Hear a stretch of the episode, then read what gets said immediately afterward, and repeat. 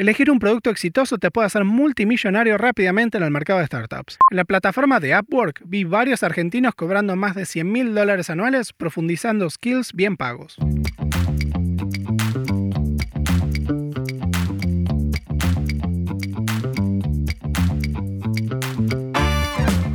Bienvenidos a Tecnología Informal, un espacio para hablar de carrera, de inversión, de producto, de cultura y de todo lo relacionado con startups.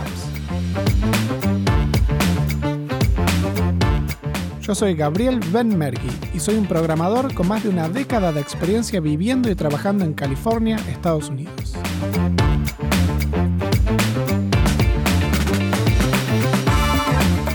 Además de ser empleado directo de una empresa, existen las consultoras, empresas que subcontratan al personal técnico y las consultorías, trabajar por hora o por proyecto por un tiempo limitado para un cliente. En el episodio de hoy vamos a hablar de estas modalidades de trabajo, las ventajas y las desventajas.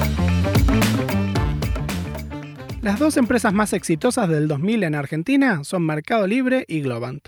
Aunque Mercado Libre es una empresa de producto, crearon un servicio y una marca que venden, Globant es una gran consultora. Las consultoras buscan clientes típicamente empresariales que quieren resolver proyectos particulares y cómo desarrollar software. Las consultoras tienen una muy buena razón para existir. La mayoría de las empresas no son tecnológicas y su core competency, aquello en lo que son buenos, no es hacer software. Crear equipos de producto desde cero involucra mucho esfuerzo, tiempo e inversión organizacional, mientras que usar una consultora viene con el equipo hecho relativamente rápido, y se puede cortar si no funciona o si el producto es abandonado. El negocio de las consultoras es, resumido, la compra y reventa de talento. La consultora hace más plata mientras menos le paga el talento, y siempre va a pagar por debajo de lo que paga el cliente. Esto tiene problemas de incentivos que no existen en empresas de producto, donde el upside, la posibilidad de ganar más, no tiene techo. Si un producto es abrumantemente exitoso y los ingresos de la empresa crecen, también crecen los salarios de los empleados, tanto en efectivo como en acciones y oportunidades. Pero en la consultora, el techo duro es el precio del cliente, no importa qué también le vaya al producto. Las consultoras viven en relaciones contractuales y el éxito se mide en si cumplen las entregas puestas en papeles para los clientes. Si el producto fracasa pero fue entregado como quería el cliente, es un rotundo éxito. El usuario del producto de software no es el cliente. Además, la consultora es un negocio de volumen, más parecido a un supermercado. Quieren vender más talento y enchufan lo que puedan vender en cualquier oportunidad. Por eso las consultoras tienen procesos de entrevistas considerablemente más laxos que las empresas de producto porque, aunque no quieren contratar gente que no pueda trabajar bien, el riesgo se le pasa directamente al cliente. Hay también un modelo de consultora más chico, que es el de interfaz de recursos humanos. Empleados de la consultora trabajan en la empresa cliente de manera directa, sin mucha intermediación. Pero la consultora maneja los pagos, la transformación de monedas, algunos temas de comunicación y protección legal. Yo trabajé en una de estas consultoras, Dev I Get, y fue una gran experiencia para empezar a cobrar en dólares y trabajar para afuera en startups. Sin embargo, aún en consultoras chicas aplican los problemas de incentivos mencionados antes. Yo recomiendo evitar a las consultoras porque no son buenas para una carrera de programador. El primer problema es el techo en la compensación que mencioné antes. A la larga, las consultoras pagan menos que las empresas de producto. Esto es necesariamente así, porque si no existiesen productos exitosos, tampoco existirían las consultoras. La plata se hace en participar de manera significativa en la creación de productos exitosos, representado principalmente en acciones. Las consultoras no dan acciones, que llegan a ser más del 50% del paquete de compensación en empresas americanas. El segundo problema es la experiencia de producto. Desarrollar un sentido de producto es clave para una carrera exitosa. Es la manera en la que uno aprende a evaluar productos, a evaluar empresas y elegir dónde trabajar. Elegir un producto exitoso te puede hacer multimillonario rápidamente en el mercado de startups, mientras que trabajar en cualquier cosa como un mercenario te comoditiza a vos y a tu salario. Te transforma en algo reemplazable. Además, sin conocimiento de producto hay muchos trabajos que se vuelven imposibles de conseguir, como posiciones de liderazgo o management. En las startups el trabajo tiene mucha incertidumbre. Es la creación innovadora de un sistema o un servicio que requiere iniciativa, creatividad e intuición. Esto no se logra trabajando con un trabajo súper digerido, segmentado y cuyo resultado de producto sea irrelevante como es en las consultoras. Las consultoras son malos lugares para aprender producto porque recordemos que el cliente no es el usuario, sino la empresa que contrata el talento. El éxito es la entrega en orden de los requerimientos, que es un criterio mecánico y contractual. Además, el trabajo que consigue la consultora es de menor calidad. Cuando una empresa busca una consultora para construirles un sistema, típicamente es porque no tienen plata para armar el equipo interno o el producto no es lo más importante de la empresa. Eso significa que a través de la consultora uno consigue trabajo que la empresa cliente decidió que no es importante o que la empresa cliente en sí no ha podido convencer a inversores para poner suficiente plata. Un buen ejemplo de esto en Argentina es Disney. Disney Plus, el servicio de streaming de Disney, es uno de los productos más exitosos de los últimos años y tiene decenas de roles abiertos en Estados Unidos. Disney también contrata muchos programadores en Argentina, pero ninguno trabaja ni cerca de Disney Plus. Algo muy usado por consultoras como Globant es que vas a trabajar con empresas como Disney o ESPN y a veces hasta Google o Facebook, como si fuese una oportunidad laboral gigante. Pero todo eso no pasa ningún filtro de recruiter. No es lo mismo ser empleado directo que un terciarizado, ni en papeles ni en experiencia real.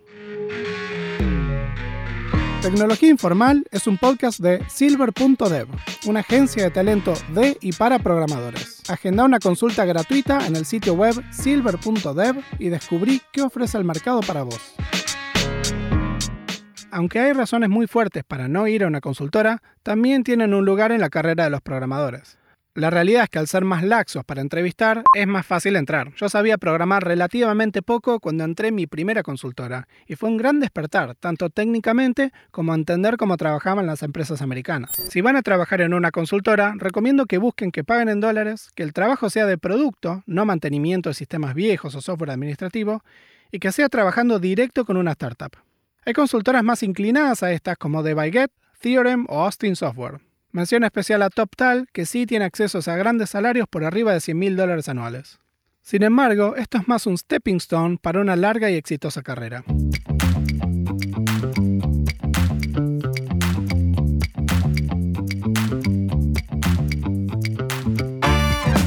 A veces los programadores se lanzan y hacen consultoría directamente sin intermediarios, el auténtico freelancing. Realizan sitios web para terceros, productos o encargos y cobran por hora o por entrega.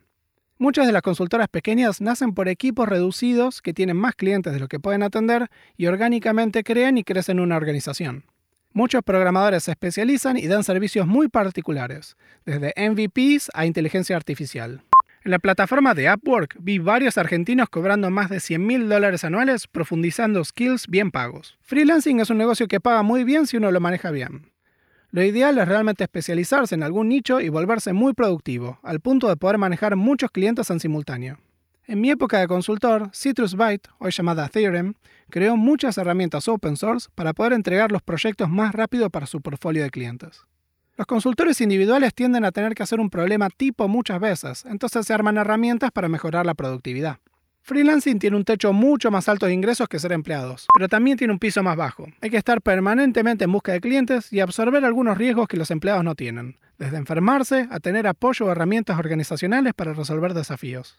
Para programadores en el mercado de startups, freelancing es una rama que también recomiendo evitar. Aunque paga muy bien si se trabaja mucho, no tiene el crecimiento exponencial que tienen los roles de empleados en startups. Si uno tiene el conocimiento técnico para poder manejarse como freelance en tiers altos, entonces tiene la capacidad técnica de acceder a roles avanzados en la industria de startups. Además, siguen estando los grandes problemas de no tener skin in the game. Lo que importa es entregarle al cliente lo que pidió, no hacer un gran producto para los usuarios. Y se optimiza más por qué cliente paga más y tiene los fondos que por los productos que son innovadores y con mayor upside.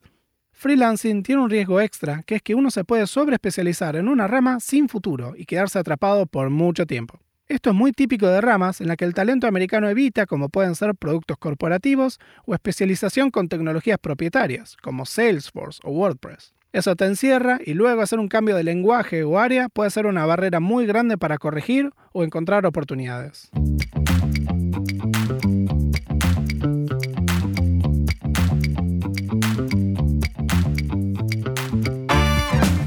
Tema central es lograr el crecimiento exponencial. Se crece profesional o económicamente con participación accionaria en productos exitosos. Consultoría y freelancing son sirenas que atraen con buenos salarios y responsabilidades acotadas, pero a la larga no terminan rindiendo en el mercado americano. Si les gustó el podcast de hoy, se vienen muchos más. Suscríbete al podcast en Spotify o seguime en Twitter en Conan Bat con doble T para estar al tanto de todo el contenido.